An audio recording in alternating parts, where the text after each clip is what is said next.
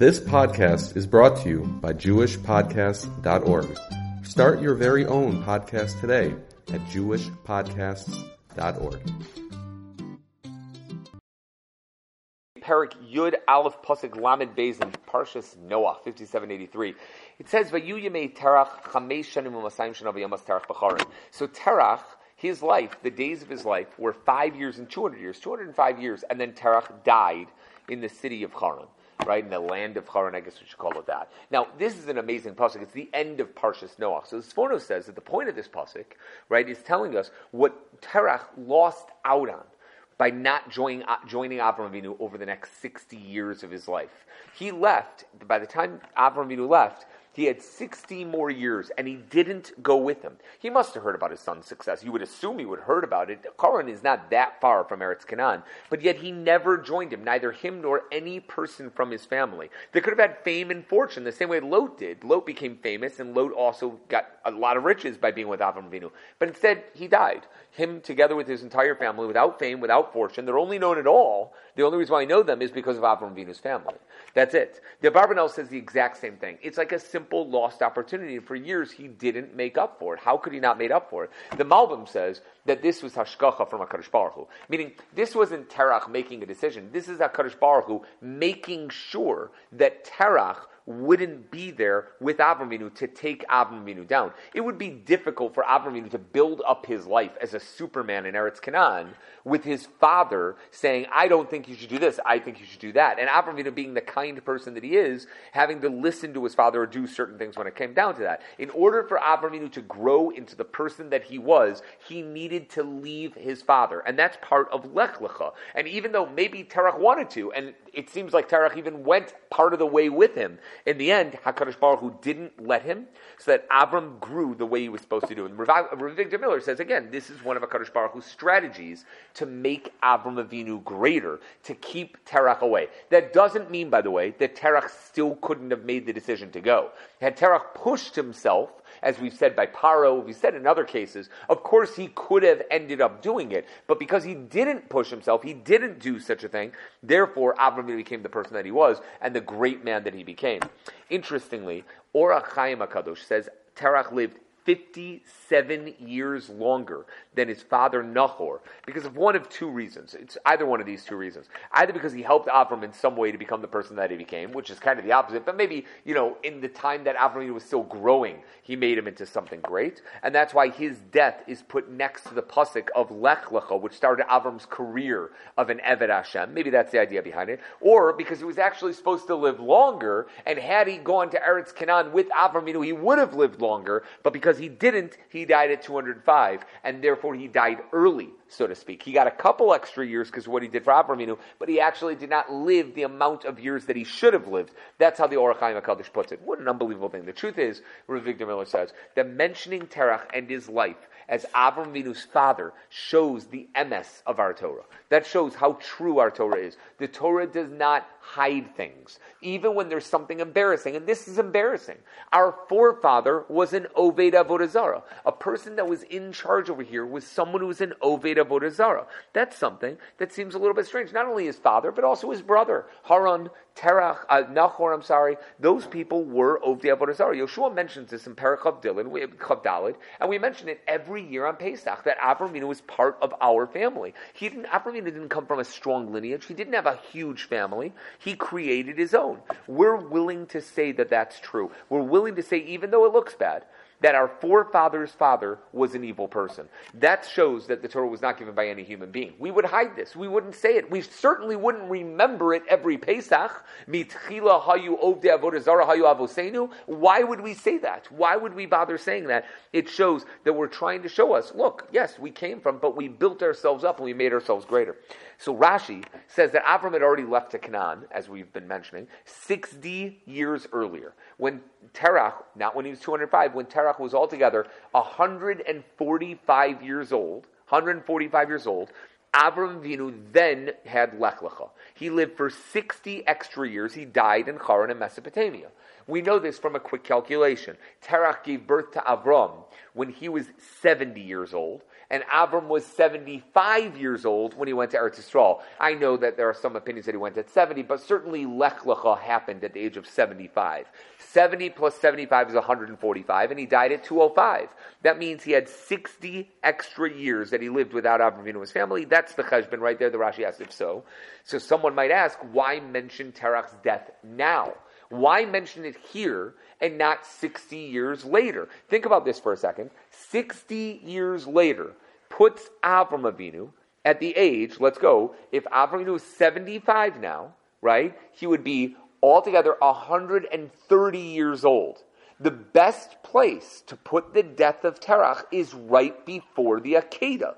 That would be the best place to put it. You have the Akedah about to happen. Avram was 137 when that happened. He's 130 when his dad died. So right before the Akedah in Parshas Vayera, you could write that Terach died. Why not put it over there? And the answer, says Rashi, is because it looks bad. It looks bad. Avram Avinu left his elderly father, his 145 year old father, in Haran to go to Eretz Canaan as if he didn't care about the mitzvah of kibbud av v'em. That looks bad. Therefore, the pasuk says Terach passed away, which is technically true, says Rashi, since Rishayim are called dead even while they're still alive, and Terach was a rasha, right? Live people are called right. Uh, tzaddikim are called alive even when they're dead. The same way, but dead people, right? He could be considered dead even now, even though he lived another sixty years, right? Because he was a rasha. That's the idea behind it. That's how Rashi says it over there. Now, the Mizrahi doesn't understand this question at all. Who's going to say that this looks bad? Who's going to say that? The people at the time? The people at that time?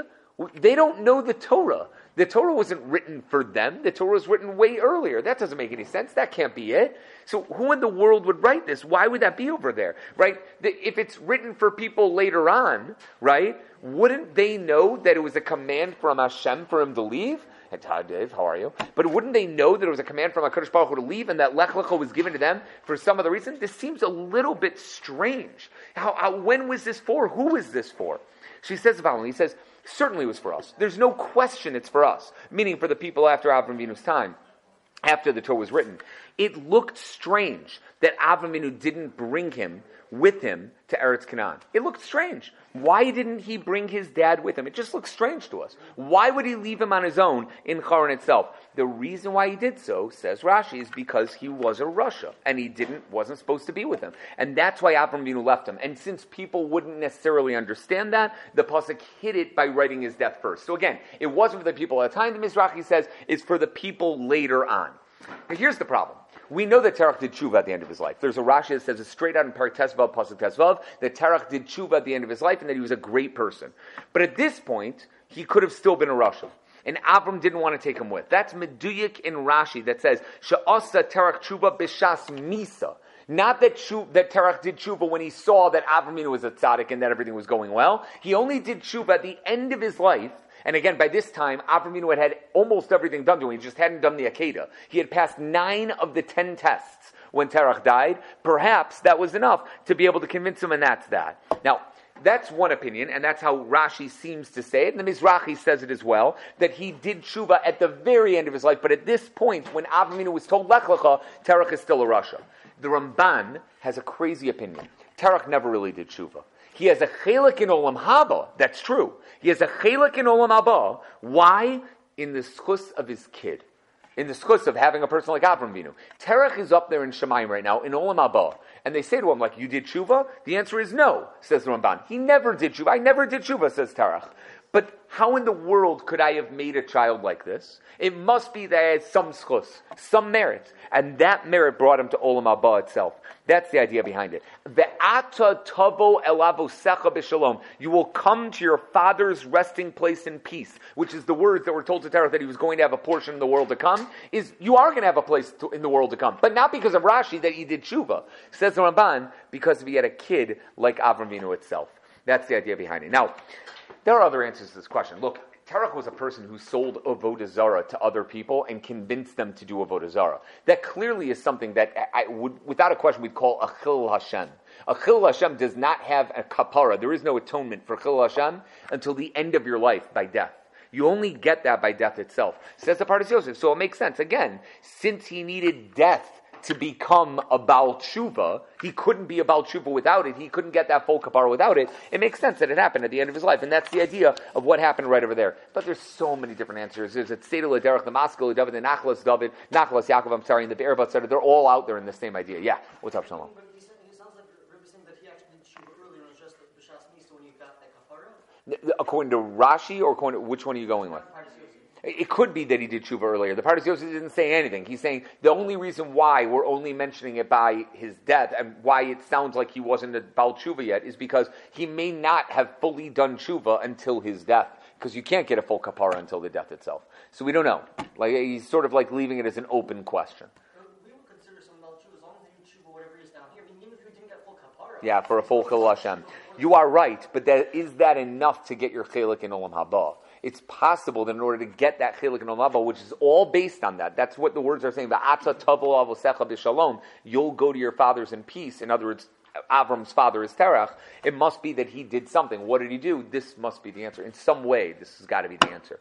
That's the idea behind it. Now, the Ramban doesn't understand the question of Rashi as well, but for another reason altogether. He says, we always talk about the father's death before going on to the son throughout the entire Torah. Meaning, even if the father lived for many years, we always talk about that. It's, we know that Yitzchak died way later in the stories. Like, he was alive when Yosef was sold down to Mitzrayim. Yet we mention Yitzchak's death earlier, because once we want to start talking about Yaakov, we just say, all right, and then Yitzchak died. Now we'll talk about Yaakov, even though Yitzchak Avinu was still alive. So we see that. So why can't we do that over here? We're done talking about Terach. Now let's talk about Avram Avinu. That's how the Ramban says. So it seems that there's something like that. But again, the Mizrahi and the Gur Aryeh don't like the Ramban because they're like, we weren't talking about Terach. Like that makes sense. If you're talking about Yitzchak Avinu and then you want to stop and talk about Yaakov Avinu, that will say, all right, and then Yitzchak died obviously later, and then we'll talk about Yaakov Avinu fully. But we weren't talking about Terach. There was no mention of Terach. He's just like on the side. Terach went with Avram Avinu to on the way to Eretz Canaan, and that's that. Like we don't have a conversation about Terach in which we have to say, all right, and then Terach died. This whole pasuk seems to be like you're just throwing it in for some reason. Why would that be? So they don't like the Ramban when it comes to that either.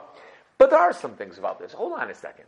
Why did he really leave his dad? Let's say his dad was a rasha. You don't think that Avram could have dealt with a rasha? Let's say Lech Lecha is stay away from your father. You'll never grow the way you can with, if you stay by your father. We really think that Avram would have never grown without his father? And I know we think of Avram as being this kind person who's a Baal Chesed and goes around. Just remember this, and I've said this before, it's 100% true. Avram has murdered more people in his life than anyone in the history of mankind.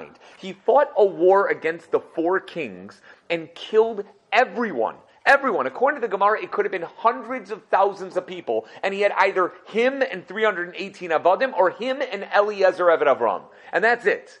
He is the biggest killer of all time. When most people would have said, oh, let's have a diplomatic solution and try to go for peace, Avinu gets out there and kills everyone on the battlefield. That's an amazing, amazing, crazy thing.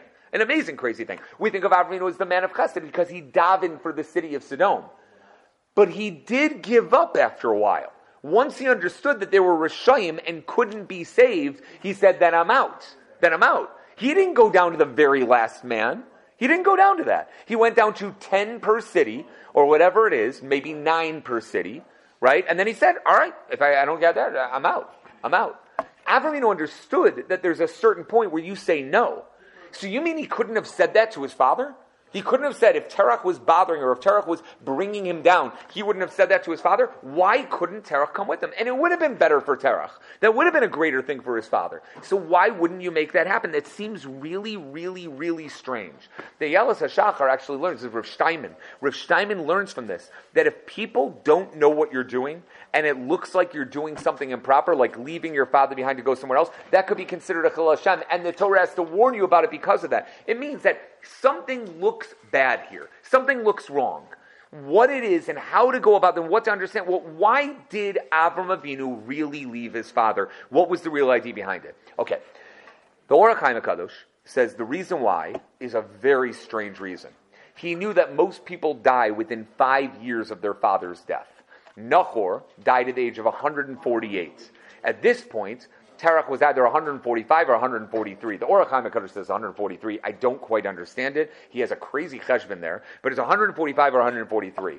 Since Avram knew most people die within five years of their father. His father only had a few more years to live. He's already 145. His father, his grandfather Nachor died at 148. Abram felt it wouldn't be right to bring him to Canaan because he didn't know how long it would be before he became famous and wealthy and whatever it is. And if he brings his father there, his father's going to die an ignominious death with no one at his funeral and no one will be around. In Haran, people knew Terach. In Eretz Canaan, nobody knew Terach. So therefore, says Ohr HaChaim HaKadosh, he said, Dad, stay here. You'll die with family. You'll die with everybody around. People know you. If you come there, it's Canaan with me.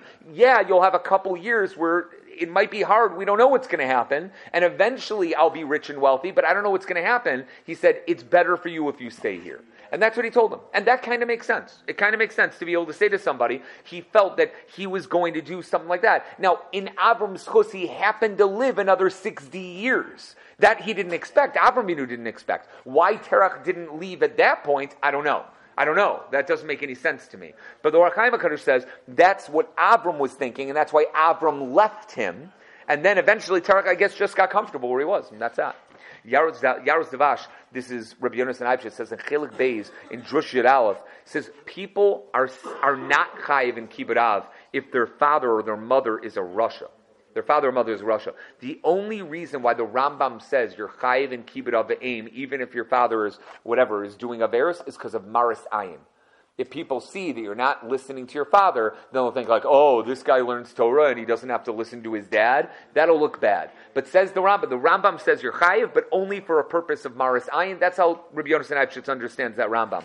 Now that the pasuk is misparsim, it publicizes that he already died. There's no longer an issue of maris ayin of kibbut aim, and that's why Avram was able to leave. It's a little bit of a weird answer. It's like assuming that people knew the pasuk in the Torah at the time that Avram was alive. that's a little strange. But either way, that's the idea that the Yaros Devash has over here, and that's that.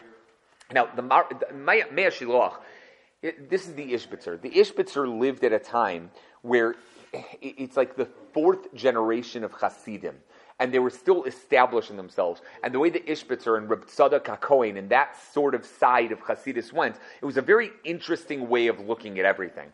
He said, we all know the concept of derech eretz kadmel Torah, that a person has to have derech eretz before learning Torah, that a person has to be a good person, has to be out there.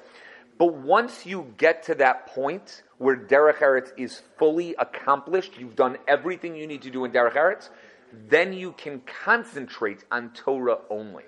That's what he says. Derech Eretz comes before you start learning Torah. But once you start learning Torah, then you're allowed to do whatever you need to do to perfect your Torah learning. Now, there are other people who combine the two in some way, and therefore they become the people that they became, etc.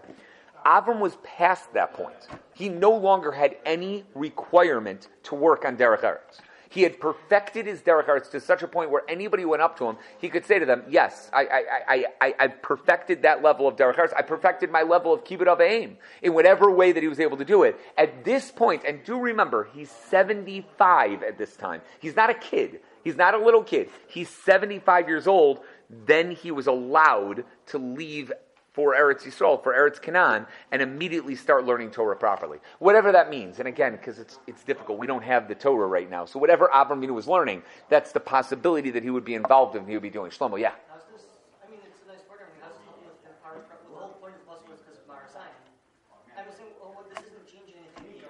The Mei HaShiloach wouldn't say because of maris ayin. The Rambam does say you're chayiv and keep it of the aim, even though your father's a rasha. The Yaros Devash was saying it's because of maris ayin.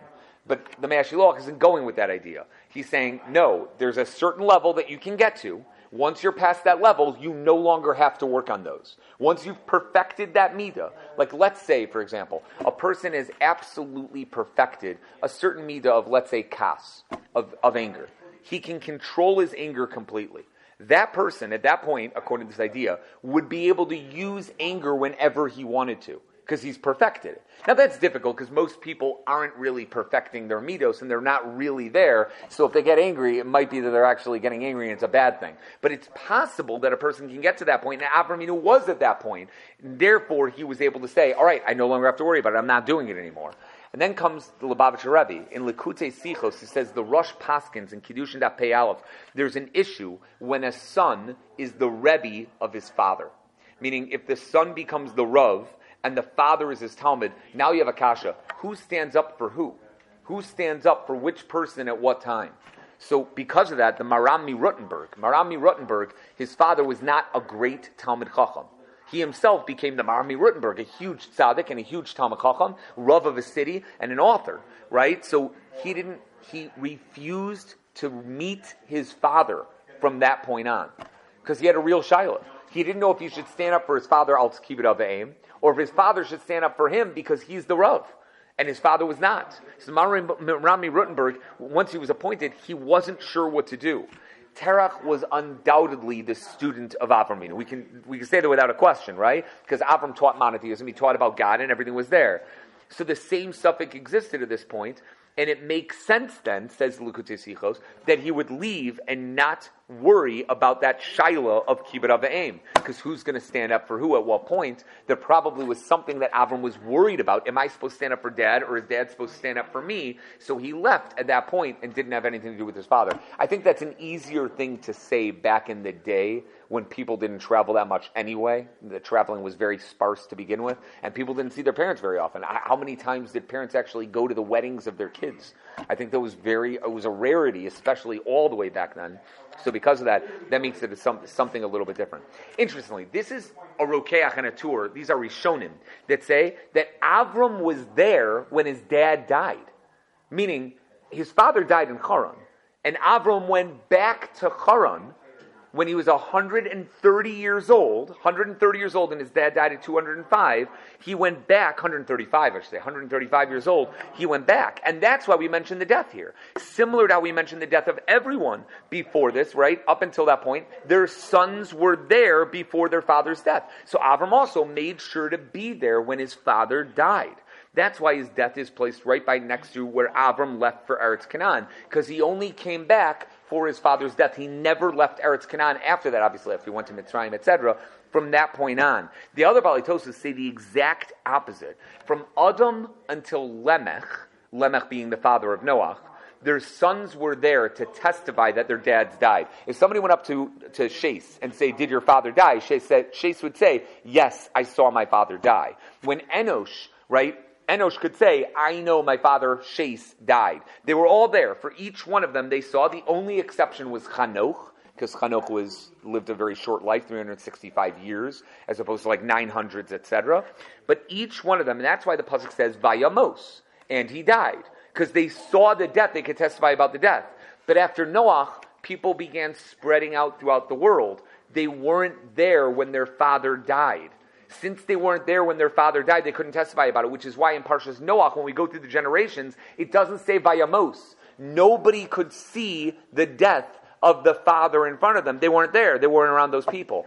Only by Terach, because Avraminu went back to go see his father before he died and watched him die. Therefore, we have a test, we have an edus Vayamos, and he died. And that's how we know that he actually died more than anything else. It's interesting. Now you get to the end of the parsha, right? The very, very last word is the word Becharon, that he passed away in Charan. Rashi says that the nun in Charan is backward. Now that means that even though normally a nun would look like that, like a regular, like with the little thing on top, almost like the little yud on top, this one was faced the other way, and the yud is that way. We do not have this in our Torah. Our Torah does not have the nun in that way. But he says it's interesting that up until Avram Avinu, there was charon af in the world. There was an anger of Hashem in the world. That's because the generations went on from Noah. The people became worse and worse, angering Hakadosh Baruch Hu until Avram showed up and turned it around. He took that charonaf, that anger of Hakadosh Baruch Hu, and turned it around completely. No longer was God angry at the world, and that's that.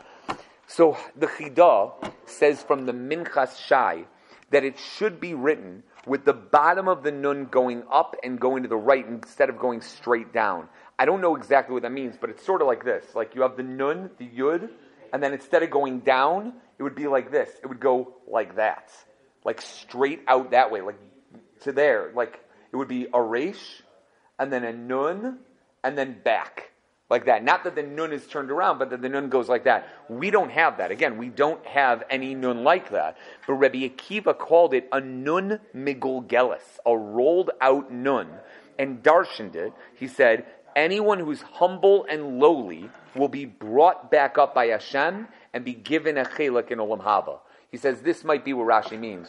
Avram was a person who said, Banochi Afar Ve'efer, I'm dust and dirt. He considered himself mamish nothing. And therefore, he took the world, the world, which had constantly going down and down further, and turned them in the right direction. I know that's cute. I don't mean to say it as like a pun. But like, he took the world that was going down, and he brought them back.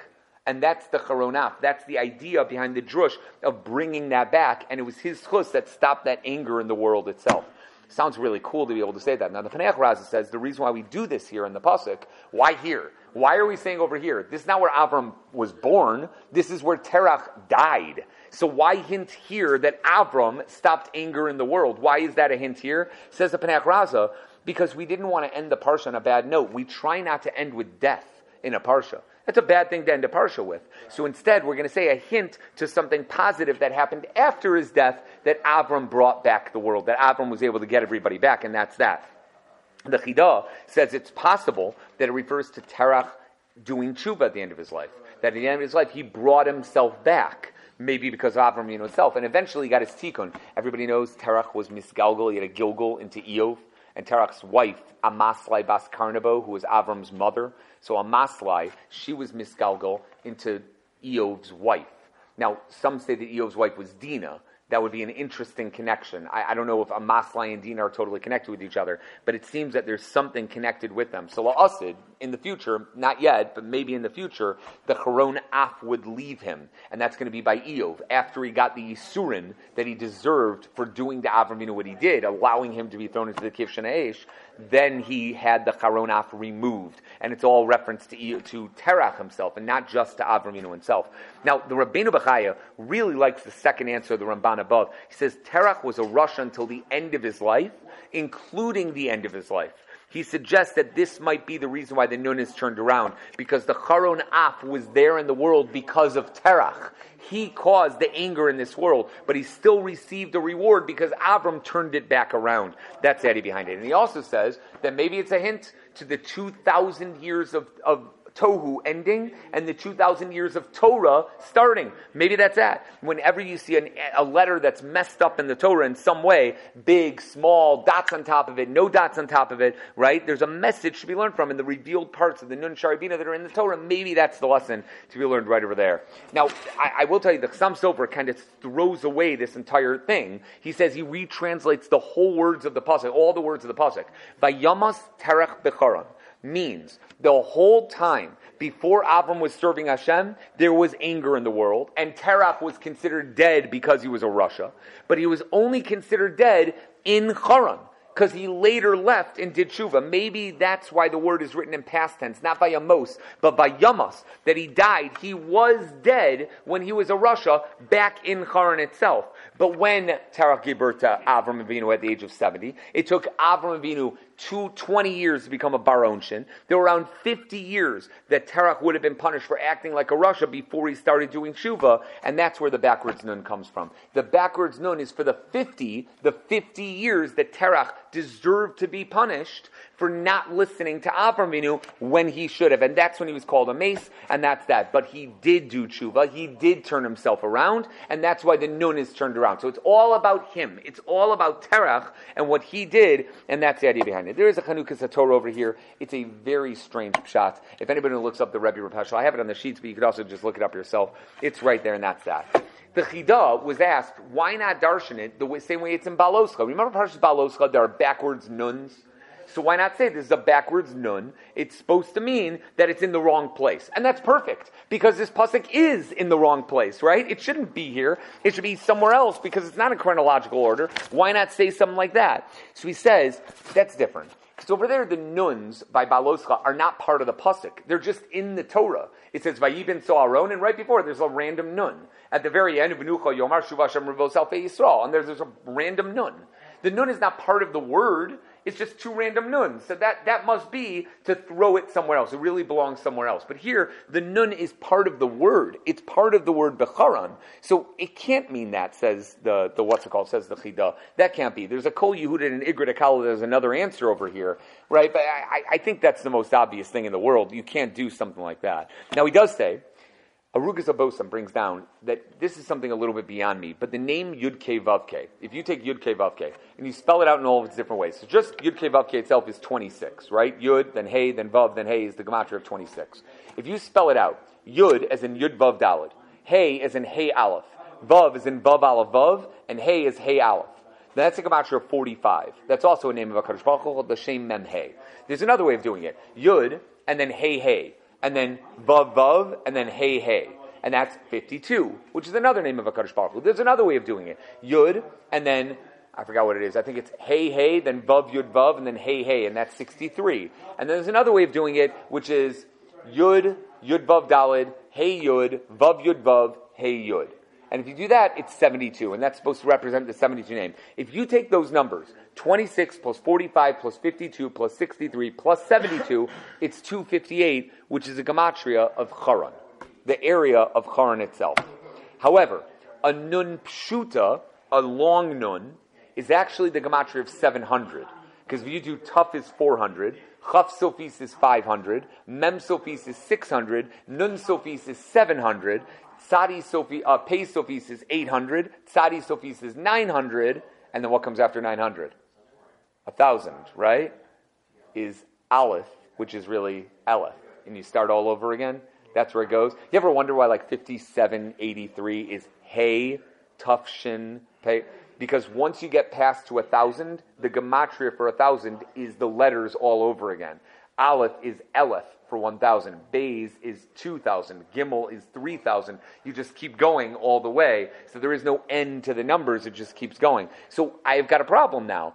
Charan is not the gematria of 258 to represent HaKadosh Baruch Hu's, you know, Rachamim coming back from his anger. It really is 700, right? It's together 908. So what's pshat? So the answer is that's why they changed around the nun, switching it around so that it's only like a regular nun, so that it represents the chesed of Hakadosh Baruch Hu.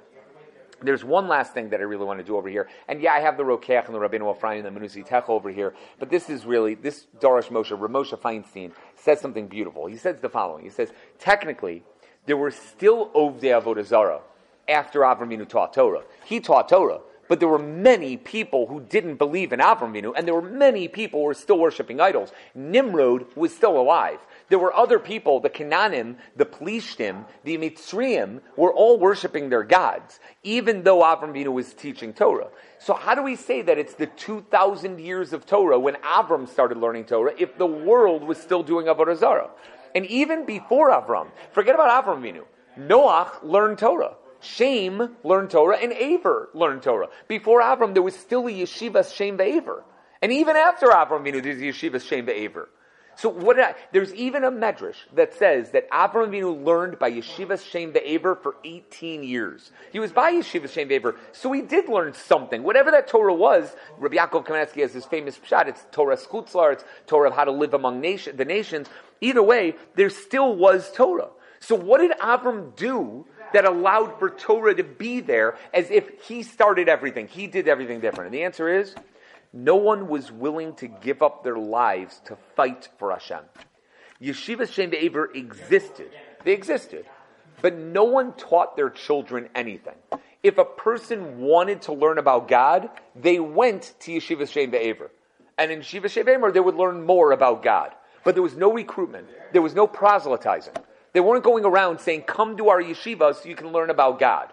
They didn't try to lose their lives. They said, Shem and Aver, we're like, look, we know it's true. We have no question that God is true. If you want to listen to us, great. If you want to argue with us, go somewhere else.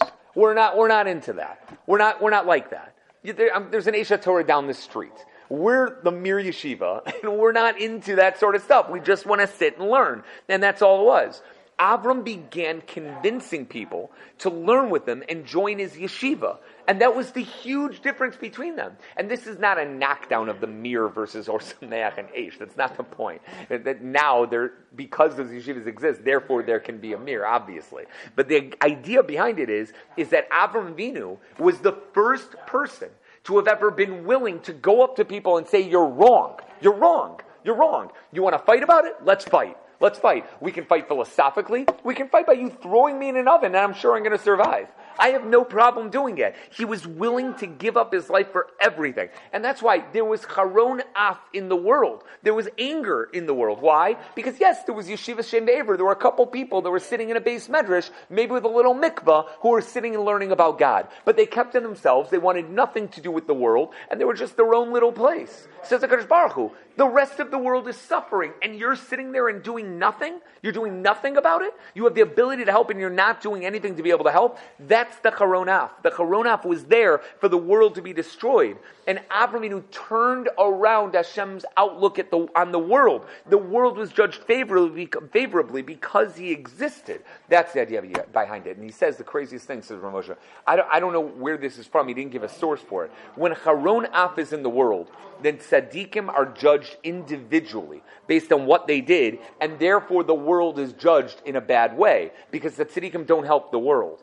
To get rid of charonaf means that tzaddikim influence the world, and therefore the whole world is treated with rachamim. The whole world is changed. Becharan, right, with the names of HaKadosh Baruch Hu to show Rachamim that there's something there. And therefore everything was changed. And maybe that's what Rav Wolfson means. Rav Wolfson says, Becharan stands for Ruach Nachon Chadesh Bekirbi a new ruach was made within me. It's the start of a brand new era where he would lead the world. It's the end of the previous parshos of destruction, the mabul, of the Migdal Bavel, and everything bad that happened during that time. From now on, the focal point will be Avram Avinu, then Yitzchak, then Yaakov, then Yosef. There could be billions of things going on in the world, and God doesn't care. He cares about the Avos, He cares about the Shvatim, He cares about Bnei Yisrael and Mitzrayim, He cares about Bnei Yisrael when they left Mitzrayim. And with all these things going on, with the history book being filled and replete with stories and ideas that are happening throughout the entire world, and nothing else matters, because from now on, we are the Ruach Nachon Chadish Bekirbi, the Becharan that changed and turned around, that backwards nun that changed everything about how HaKadosh Baruch is going to look at the world. Dave, what were you going to ask? How does that work with the uh, Avram thing? Meaning, what you're saying now at the end is actually what I was bringing up, which is that it seems like uh, the goal of Judaism is that we don't we don't proselytize, we stick within our own, and we try to keep our, ourselves or our strong. If you're a Chabad and you're out there trying to get a Jew to do a mitzvah, a Jew, a Jew to do a mitzvah, yeah. right? But we're not going out there with our pen to the rest of the world saying, "Hey, do what we're doing, and you're wrong." And the, the, so the, that changed, like, and it seems like whatever came from that sort of got washed away or assimilated into the world because really only the scion of Abraham continued on the. That changed with the Torah. Once the Torah was given, and the wording of the Gemara Bava Kama and Lamed Ches is, they said no, right? When they said no to being to receiving the Torah, then that is okay. So we have our job to do. They have something else. There's another reason why they're there. Whatever it is, Hakadosh Baruch Hu has them in the world. But that's different. Why is there? Why isn't that uh, the the Charonaf is only based on Klal Yisrael now. Before that Torah, the Charonaf was based on the world, and therefore you needed an Avram to improve the world. But now the Charonaf is only based on Klal Yisrael. Yeah, for sure. They have their own job, but that's a totally different point. The Choronaf is only based on what Klal Yisrael do. There's either a Choronaf by us, or there's no Choronaf at all. There's no need for that Choronaf by other nations. That's the concept behind it, of what happens after the Torah. Now, the only problem behind this is if the word Choronaf does not appear by any other nation throughout the Nevi'im, this would work out perfectly. I don't know if that's true. I, would have to look, you know, like if Choronaf appears in any which way by any of the other nations out there. So, this people started? No, the opposite. They purposely did not need people to come because it's all about them at that point. They were allowed to if they wanted to, but no trying to get them to come in. Why would they? Yeah, you're right. and that's pretty much it. They didn't. They just didn't. The Erev Rav were joining, you know, in some way, shape, or form, but we didn't proselytize. We didn't ask for them to come. And even Moshe Rabbeinu, he agreed to it. It wasn't a great thing for everybody unfortunately. All right, we'll stop with that, everybody. David Marav now.